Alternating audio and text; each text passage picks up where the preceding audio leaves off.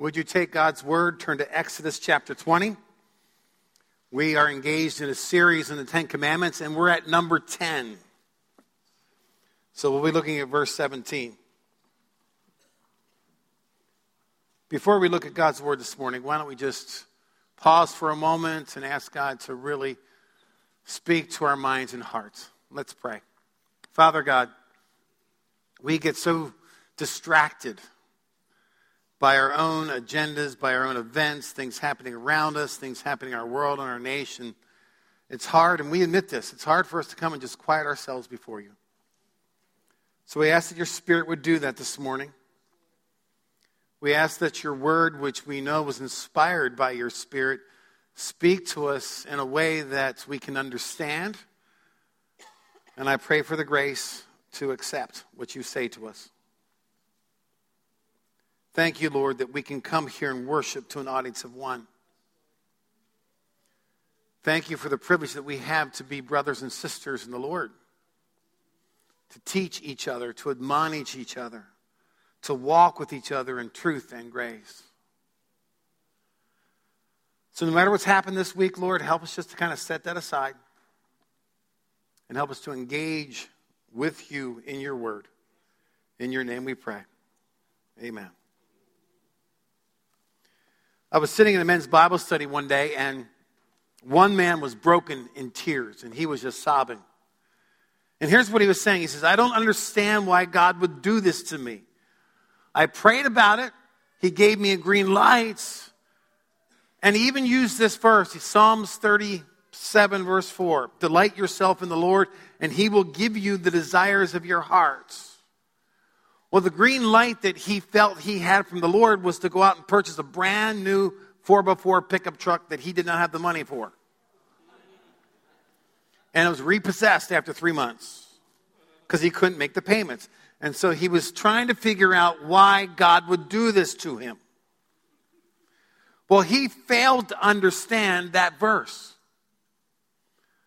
The first part says, Delight yourself in the Lord.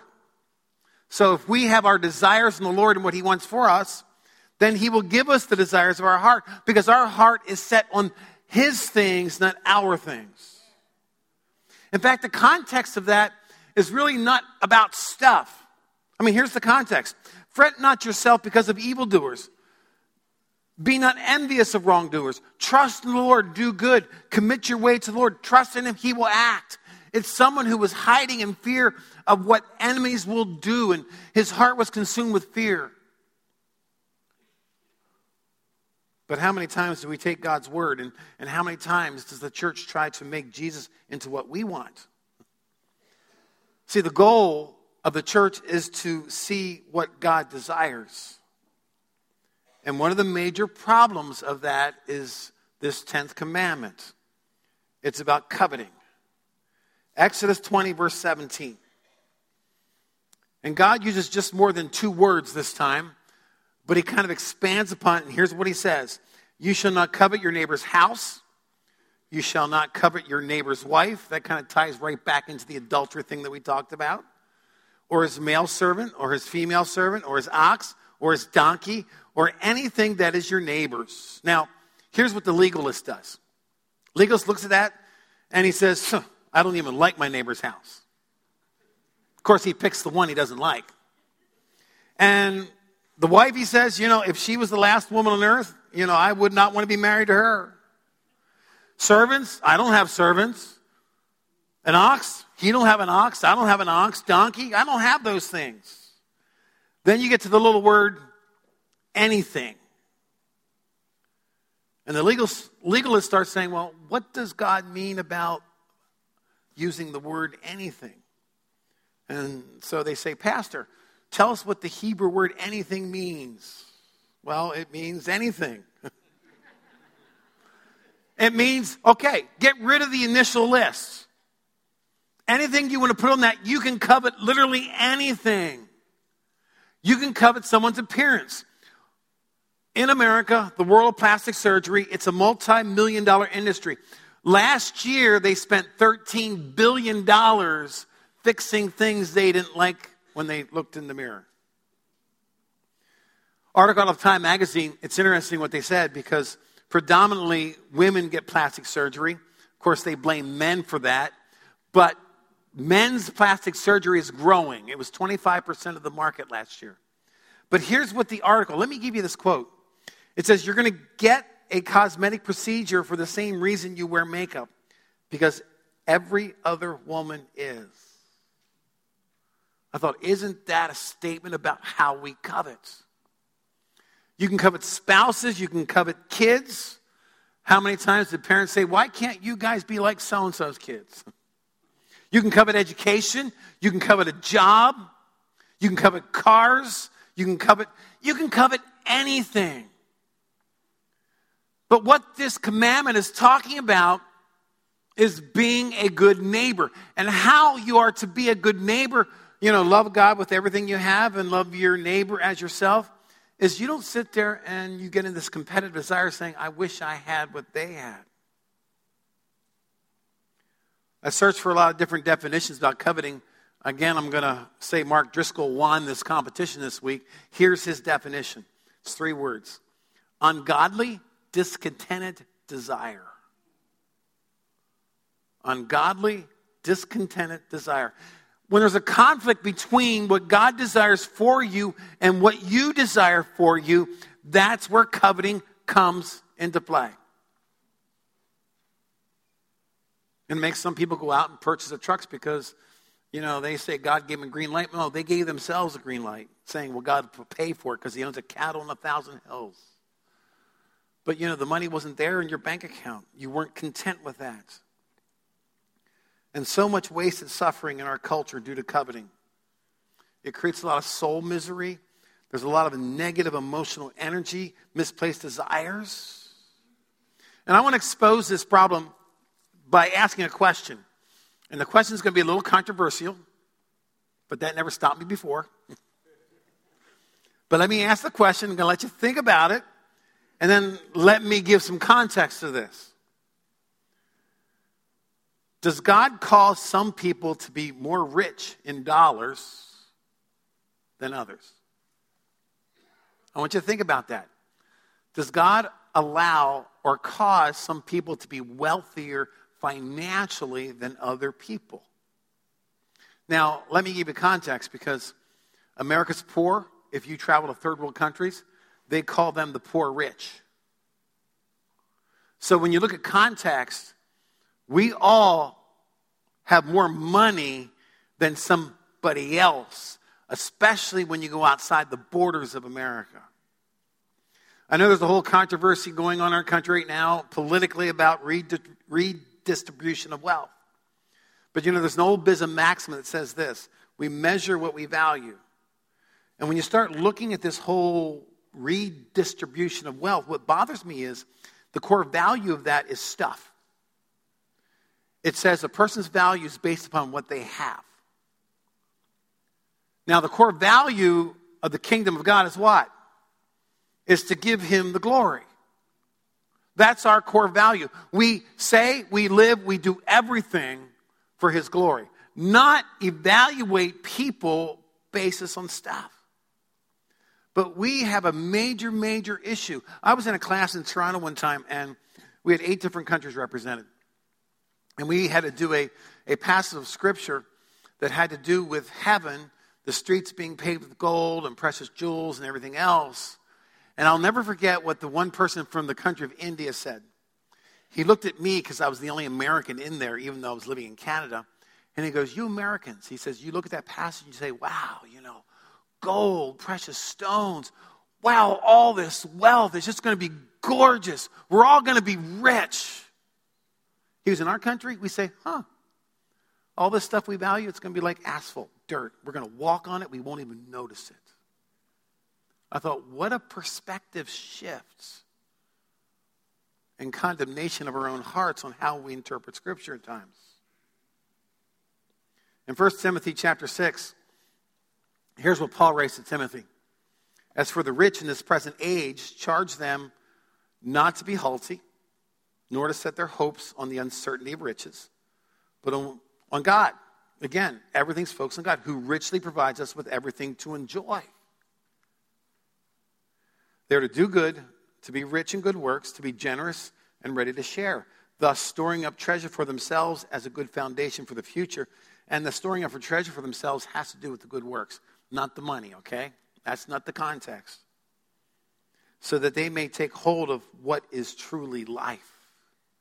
See, life is not about stuff. It's not about how much you have or how much you don't have.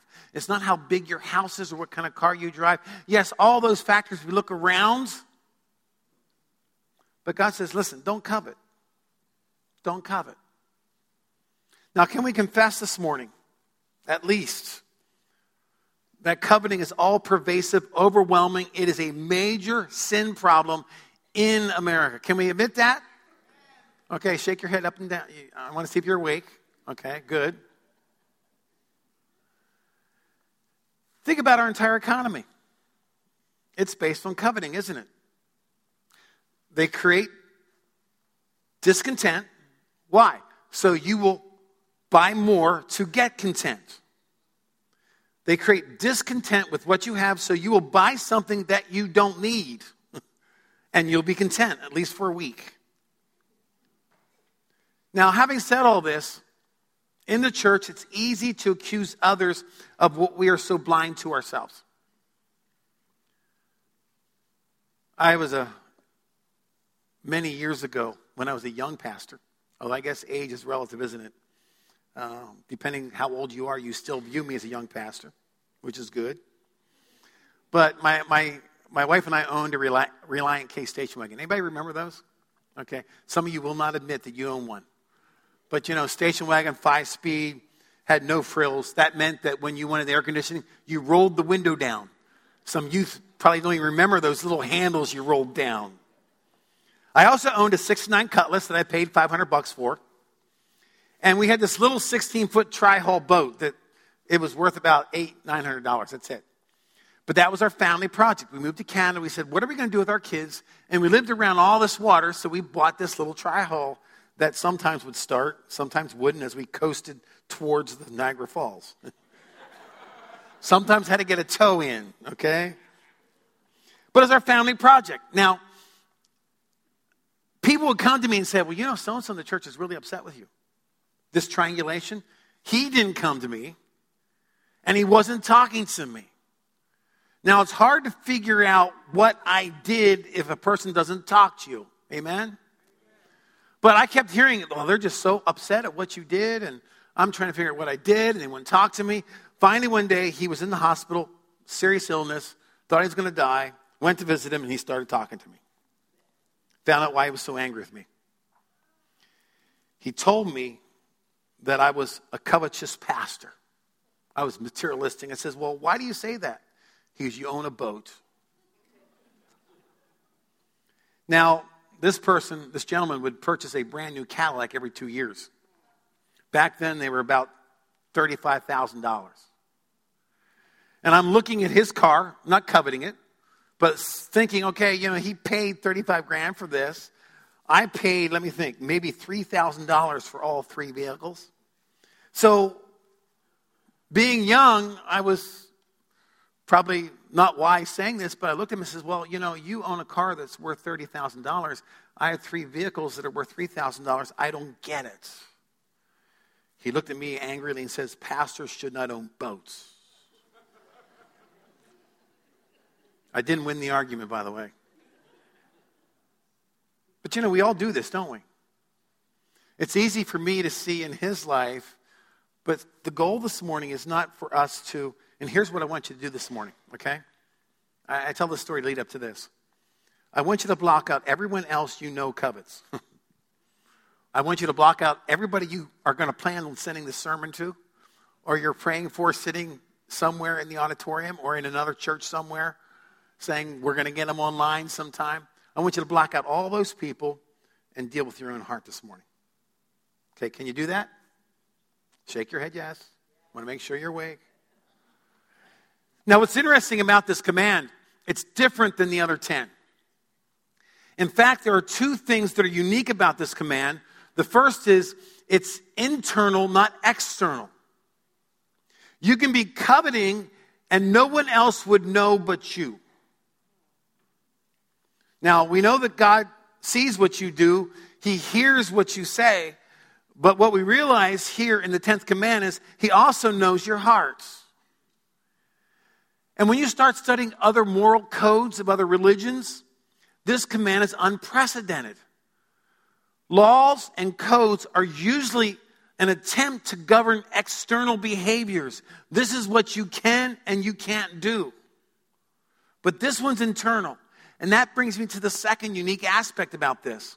This command is an attempt to govern inward desires of people. And that's what makes Christianity unique. It's about the transformation of the heart. It says there's a root in there called sin. Jesus said it this way He said, There's good trees that produce good fruit, and there's bad trees that produce bad fruit. The point is that inside of us, our desires, our heart, those things nobody can see, will produce certain kinds of fruit. And this command tells us that God needs to do some work at the center of you and me. Now, think about it this way. There's many sins that come from the core of coveting. I mean, let's go back to the first command that there's only one God.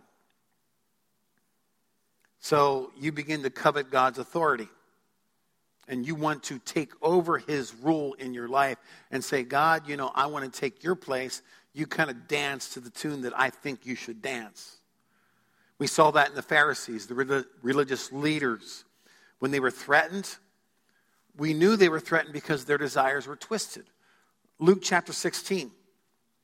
In verse 14, it says, The Pharisees who were lovers of money, that's where their twist was. They put their trust in stuff, not in God and God alone, heard all these things, and they ridiculed him. Imagine ridiculing God. And he said to them, You are those who justify yourselves before men, but God knows your heart.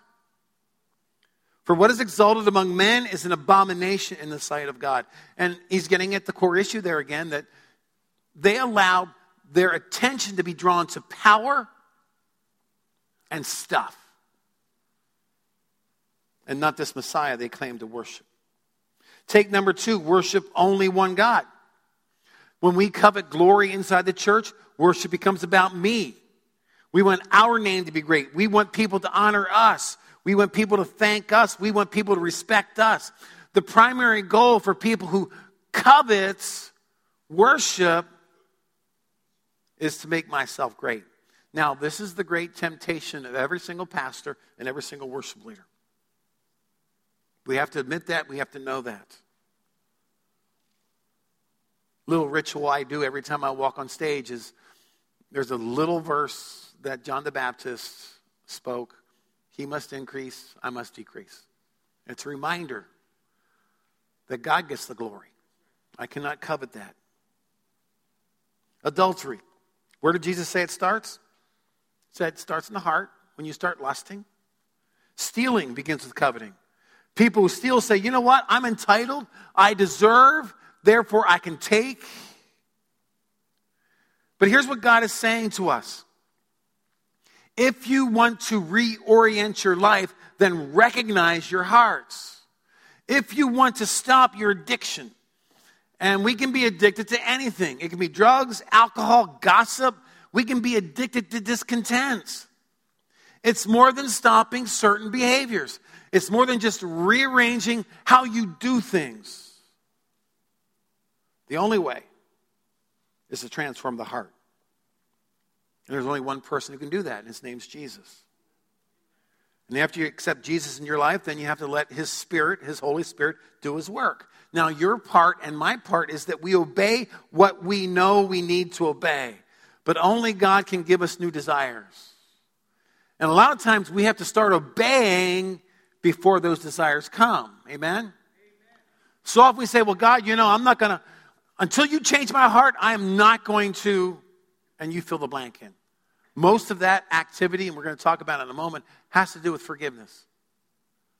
There's far too much unforgiveness going on in our churches. And we are the model example of what Christ has done for us, and we must live the forgiveness that he gave to us. But why is this important? Why is coveting such a big deal? Well, the first reason is that it hurts God. Now, anyone who has or is a parent understands this. I mean, think about a time as a parent that you gave a gift and you were all excited and you gave it out of love and you couldn't wait for them to open it. And when they opened it, they looked at it and you saw, you know what they were thinking? This isn't what I wanted. Think about how that hurt. When we think about coveting, we have to understand that Father knows best. God knows what the desires of your heart should be and our. He knows what is best for us. But so often in the church, we act like spoiled, entitled kids that throw tantrums when we don't get what we want, and it breaks his heart. Paul tells us that we are blessed with every spiritual blessing. Truth is, he's given us power and authority to live differently. But Paul writes these words in Ephesians chapter 4 verse 30, and do not grieve the Holy Spirit of God. I mean, have you ever sat down and realized that that when you covet, you make God cry? Now, Paul tells us these things. He goes, You haven't learned Christ this way. You're supposed to put off the old self, which belongs to the former manner of life, which is corrupt through deceitful desires. There's that phrase. He changes our desires. Be renewed in the spirit of your minds. And all this stuff's internal that people can't see. Put on the new self created after the likeness of God in true righteousness and holiness. Then he says things like this put away falsehood. I mean, that's part of the Ten Commandments, isn't it? Be angry and do not sin. Do not give the devil opportunity. Do not steal, he says. Let no corrupting talk come out of your mouths. Let all bitterness and wrath and anger and clamor and slander be put away from you. Do you recognize these words as something we've been studying over the last 10 weeks? Then he says, Be kind to one another, tenderhearted, forgiving one another as God in Christ forgave you. Now, hang on to that last thought because we're going to get into a moment. But understand this when you covet, you hurt God, He weeps. Secondly, it hurts you. Coveting causes you to buy things you cannot afford. And that's physically, and that's emotionally, and that's spiritually. And even if you don't buy them, you're miserable because someone else has what you want. Now, here's how this works. One of the things I really enjoy about life is vehicles. Don't ask me why. I don't know if it's a guy thing or whatnot, but I like cars. And Bev and I were out the other night, and there is this brand new 2015 Corvette coming through. And, you know, the person behind the wheel had to be, in my mind, at least 99. And I looked and I said, That is so wrong. I would look a lot better driving that. Now, I could have run out, gone into massive debt, gone against my wife's wishes, and created this tension in my life because, no, I cannot afford a 2015 Corvette. And even if I could, would that have been the wisest use of the money at that time? And if I would have done that, I'd go in debt, then I would get upset at the church budget because why? I'd really struggle paying my tithe. I'd sit there and say, you know, if I had this tithe, I could put it towards that debt and pay that car off real quick. You know, it's why we live in a nation of debt. People covet power and they covet stuff. And it's why we live in a nation of debtors. We want it now. We want what we can't afford. It's why there's increased violence and anger because people are saying, because they have and I don't, life isn't fair, and they take what they think it should be theirs and they blame everyone else. They blame businesses, they blame credit card companies. You know, like credit card companies actually hold you down and force you to take their money, right? But that's how we act. But one of the largest debt that I've seen in my own life is what I call the debt of unforgiveness. You know, Scripture tells us, we just read it, that we're to forgive one another as God forgave us. While we were still sinners, what did he do? He died for us. Forgiveness is not about the other person coming and asking. It is about us taking the grace of God and forgiving them regardless of their position. And when we refuse to let go of unforgiveness, when we covet whatever we want them to do for us, we damage our own souls. We, we can't let go of the bitterness, the injustice. And we also damage those around us the ones we love, the ones that are close to us. And that's the third why. It hurts God, it hurts you, and it hurts others. James chapter 4, the verse 4 verses. What causes quarrels and what causes fights among you? Is it not this? Now, if we had to answer that question, we'd have a whole lot of reasons like, well, you know, those people aren't doctrinally sound, and, you know, we have all these spiritual reasons. But James just kind of strips it bare, says, your passions are at war within you. See, that's coveting. You desire and do not have, so you murder. And we talked about before how you can emotionally, how you can psychologically, how you can kill someone's character.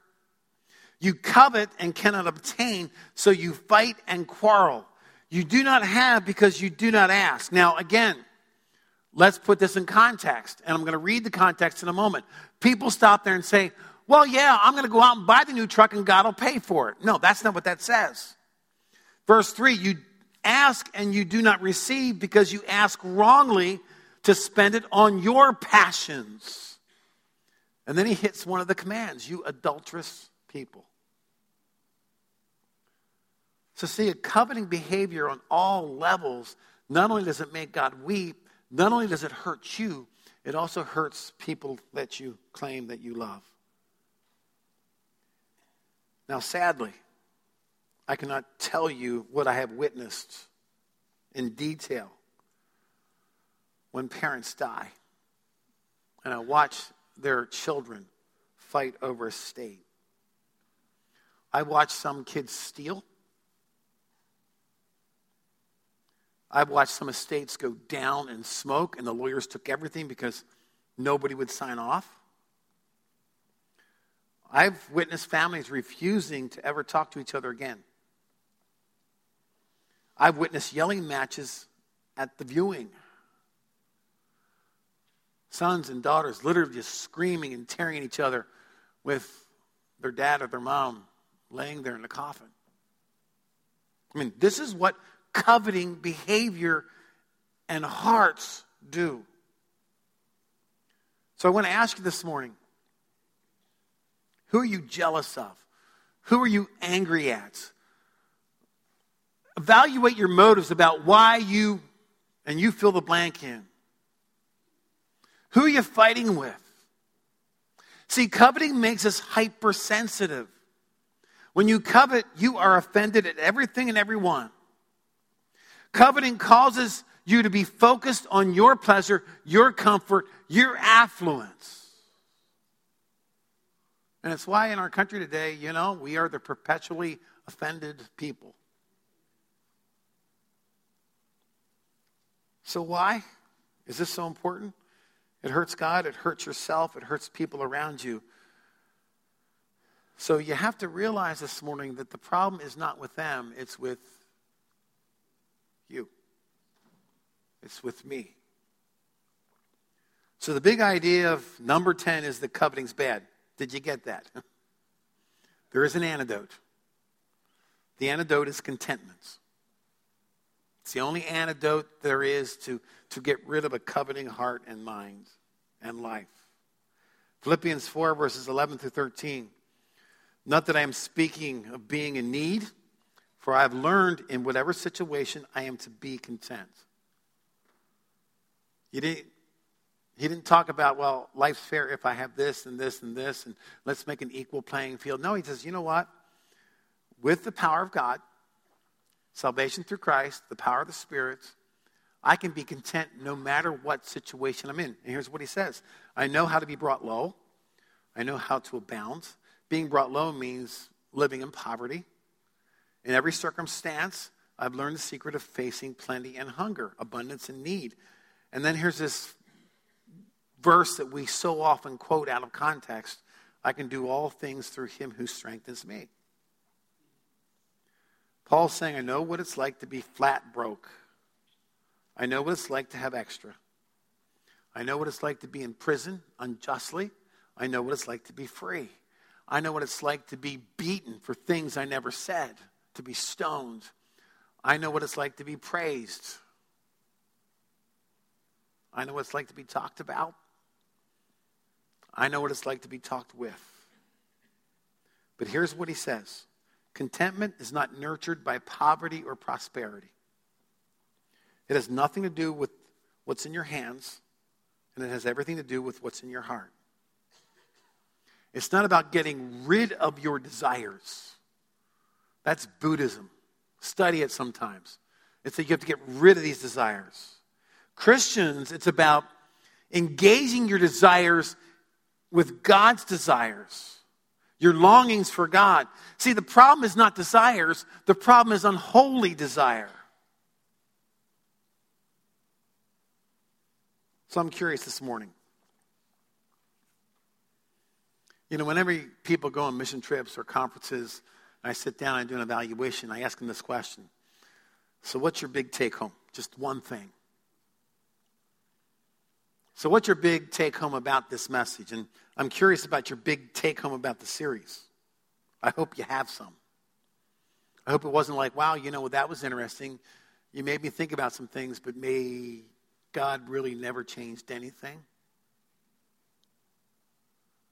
And again, it's just not about changing behavior, it's about transforming desires of the heart. So, what's your big take home this morning? What, what's been your big take home about the series? When I sat down and thought about that question myself, here's what I wrote down. My big take home about the Ten Commandments, first of all, is that God our Father speaks to us in practical ways. He actually took the time to sit down with us and give us His Word. That's very, very different than most religions. He's not aloof, He's not distant, He's up close and He's personal. Second take home was about Jesus Christ, His Son. I mean, all Ten Commandments, we break every single one of them. If you didn't get that, you need to go back and read them again because if you allow God's Spirit, you'll realize it's impossible to maintain every single one. And God's incredible gift to us through Jesus Christ, his Son, that he paid for our sin, that he forgave me, was a massive take home through these Ten Commandments. I mean, you get to hear me Sunday morning for about 30, 35 minutes. I got to study this stuff all week long. And it just really pulled at my heart about we really are sinners. So that was a big take home for me. The third take home had to do with the Holy Spirit. I'm impressed that he inspired people to write the very words of God. I'm impressed that he convicts us of sin when we read that word. I'm impressed that he empowers us to live with joy and peace and love, that we can actually live with contentment no matter what our circumstance is. I mean, that is amazing. You want to be witnesses to the world? Live with contentment in a supernatural way because it is the only way to achieve that. I'm going to invite the band to come up. We're going to close with a song in a moment. But I'm going to pray for all of us um, as we wrap this whole series up. Will you pray with me? Father God, this has been very convicting, at least to me. And I pray, Lord, that we as your church may the desires of your heart be our desires. May we trust you enough that whatever stuff we have, then we are content. May we trust you enough to realize that life is not about power and privilege and status, but rather it's about influence. It's us walking with people in the ways that Christ walked with us. It's about learning to forgive as we've been forgiven. It's learning to be content and, and being this visible light of hope to the world that says we are not dictated by our circumstances, but we are dictated by an incredible God who's high and exalted, sitting on a throne, who's in absolute control of everything going on, and he will come again, and someday we will get to live with you forever. Teach us to live there, Lord, because that will be so attractive to a world that is desperately looking for something to make their soul feel better. I thank you for the privilege that we've had to worship you this morning. May your spirit lead and guide us. And everyone said, Amen.